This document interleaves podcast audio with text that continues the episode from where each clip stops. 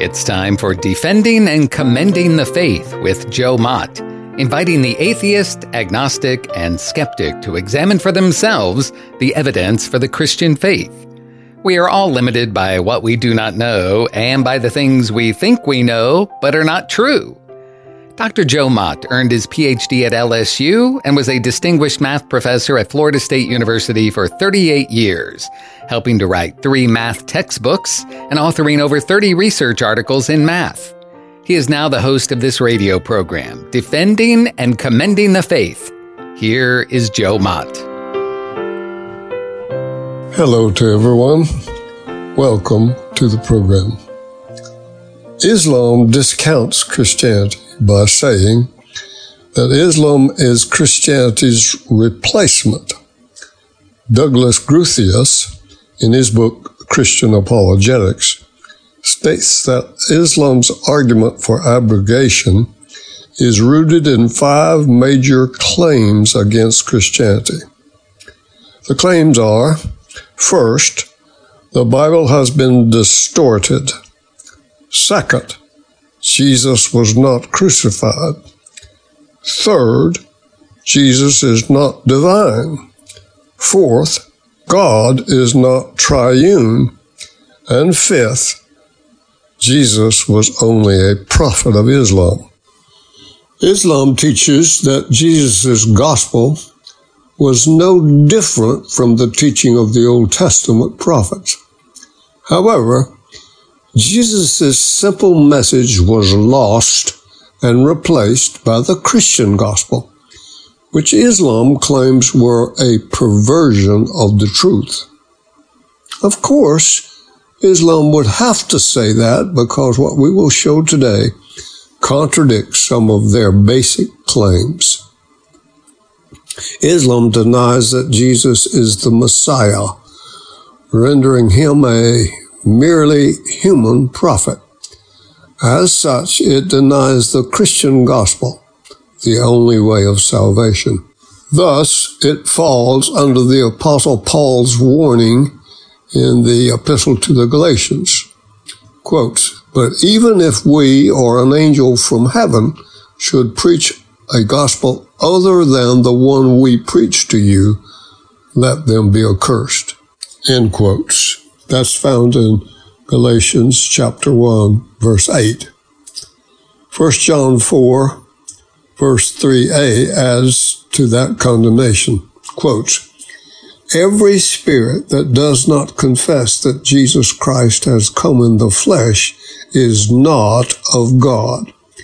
And this is the spirit of Antichrist, end quotes. Jesus himself warned, quotes, Watch out for false prophets. They come to you in sheep's clothing, but inwardly they are ferocious wolves. By their fruit you shall recognize them. End quotes. That's found in Matthew chapter 7, verses 15 and 16. Given the credentials of the New Testament and the supremacy of Jesus himself, none of Islam's five major assertions hold up. I discussed the Islamic worldview in episodes 134 to 140 of Defending and Commending the Faith. Should you need review of their worldview, consult those episodes. In the last episode of this program, I discussed three fictions about Jesus. I begin today with Islam's and others' assertions against Christianity, namely the assertion of fiction four, Jesus never claimed to be divine. Personally, I know about six objections that have been raised against Jesus' claim to be God. First, objectors refer to Jesus saying, quote, why do you call me good? No one is good except God alone. End quotes. That's found in Mark chapter 10, verse 18. The objectors are assuming Jesus excluded himself. They reason if he claimed to be God, he would have been equal with God the Father, and therefore should have agreed he was good too. Second, Jesus said, quotes, the Father is greater than I, end quotes. That's in John chapter 14, verse 28. The objectors make the same assumption as in the first objection. They assume if Jesus claimed to be divine, he would have said, I and the Father are equal. Well, he did. He said, I and the Father are one. That's in John chapter 10, verse 30. Third, Jesus affirmed, quotes, But of that day or hour no one knows, not even the angels in heaven, nor the Son, but the Father alone. End quotes. That's found in Mark chapter 13, verse 32. The objector reasons God knows everything, and Jesus says the Son does not know something.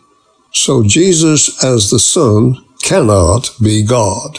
Fourth, Jesus prayed to the Father, saying, quotes, This is eternal life, that, that they may know you, the only true God, and Jesus Christ, whom you have sent. End quotes. That's in John chapter 17, verse 3. The objectors reason if God the Father is the only true God, then Jesus as the Son, being distinct from the Father, cannot be God. Fifth, quotes, He is the image of the invisible God, the firstborn of all creation, end quotes. That's found in Colossians chapter 1, verse 15. The objectors say that Jesus was the firstborn of creation, means that he was created. Sixth, Christ is called, quotes, the beginning of the creation of God, end quotes. That's in Revelation chapter 3, verse 14. Objectors say this means he was the first one created. Fact.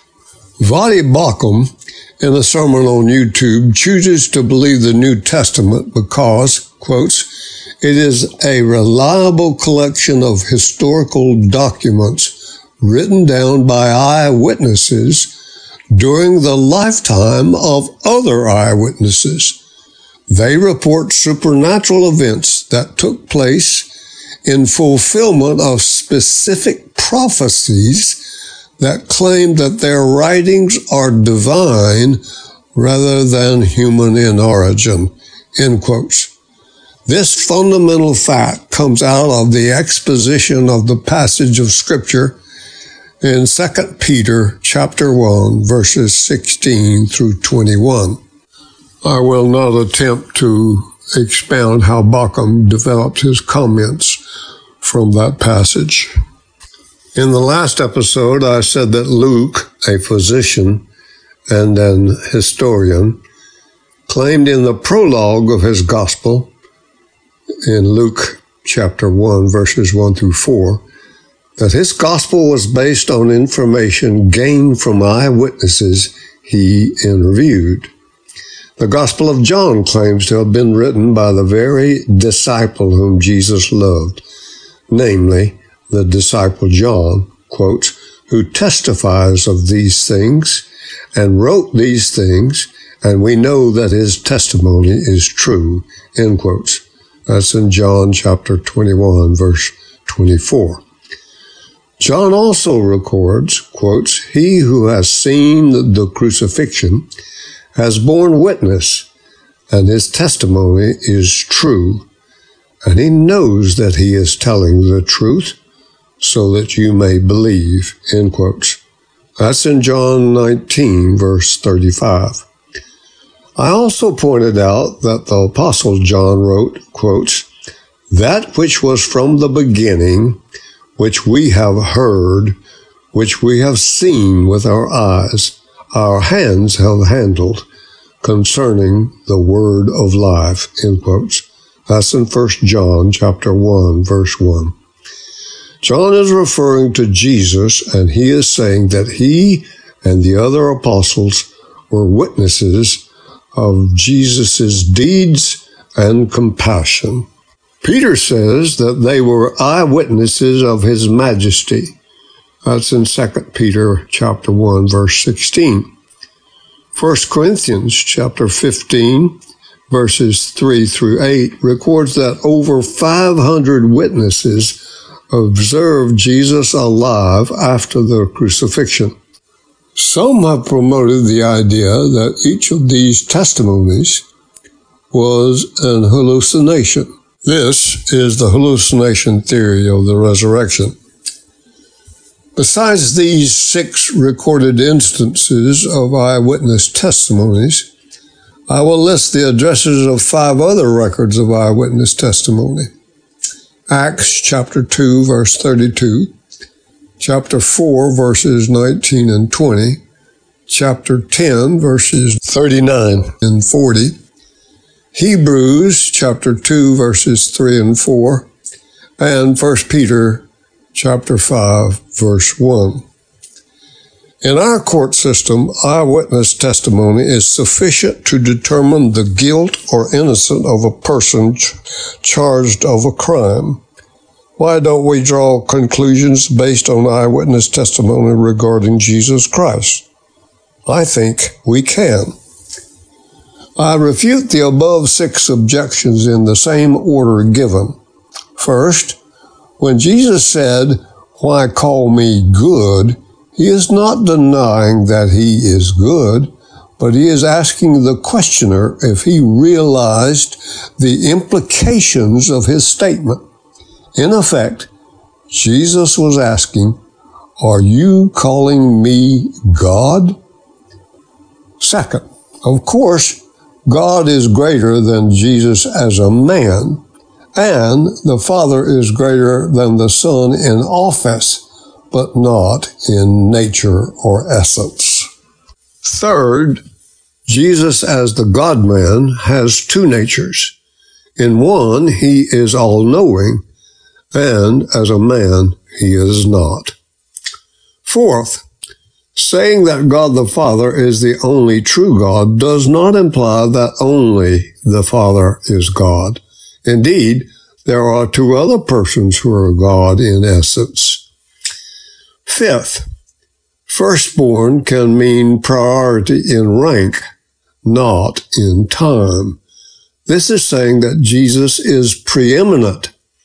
Jesus as the Son is first over creation, not first in creation. Sixth, to say that Jesus was the first one created would contradict the clear teaching that the Son created all things. That can be found in John chapter 1 verse 3, Hebrews chapter 1 verse 3, and in Colossians 1 verse 16. Further, the same term, beginning, is used in the book of Revelation of the Lord, the Almighty, in chapter 1 verse 8, and of the one who sits on the throne, the Father God, in chapter 21, verses 5 and 6. To say that Jesus made such claims proves nothing by itself. The claims might not be true, in which case Jesus was either a liar or a lunatic. The real question is whether or not there are good reasons to believe the claims are true. What kind of evidence did Jesus offer for his claims to deity? He offered three lines of evidence to confirm his claim to be God. First, his fulfillment of prophecy. Second, his sinless life and miraculous deeds. And third, his resurrection. That being the case, we can conclude Jesus' miracles confirm that he is God. The Bible says in various places, Jesus lived a sinless life. That can be found in John chapter 7, verse 18, 2 Corinthians chapter 5, verse 21, Hebrews chapter 4, verse 15, chapter 7, verse 26, 1 Peter chapter 2 verse 22, 1 John chapter 3 verse 5. I will address his resurrection in due course. Now allow me to give supporting evidence that Jesus fulfilled prophetic utterances. I'm told that Jesus fulfilled over 300 prophecies. The Gospel of Matthew is especially useful for understanding how the life of Christ was the fulfillment of the Old Testament prophecies. Matthew's Gospel used fulfilled or fulfill 15 times referring to Christ.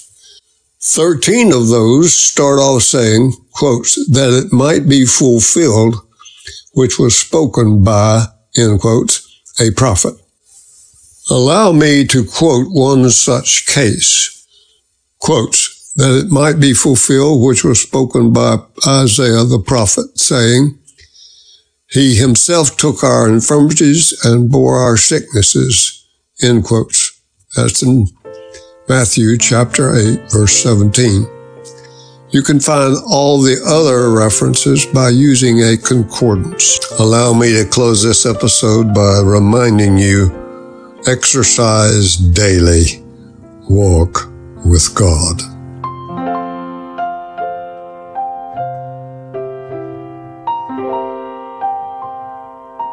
Thank you for listening to Defending and Commending the Faith with Joe Mott, a production of Wave 94 Radio in Tallahassee, Florida. If you have any questions or comments for Joe, please forward them to Doug Apple at Wave94 at this email address Doug Apple at wave94.com. And be sure to join us every Monday evening at 6:45 p.m. on Wave 94 and subscribe through your favorite podcast app. Defending and Commending the Faith with Joe Mott.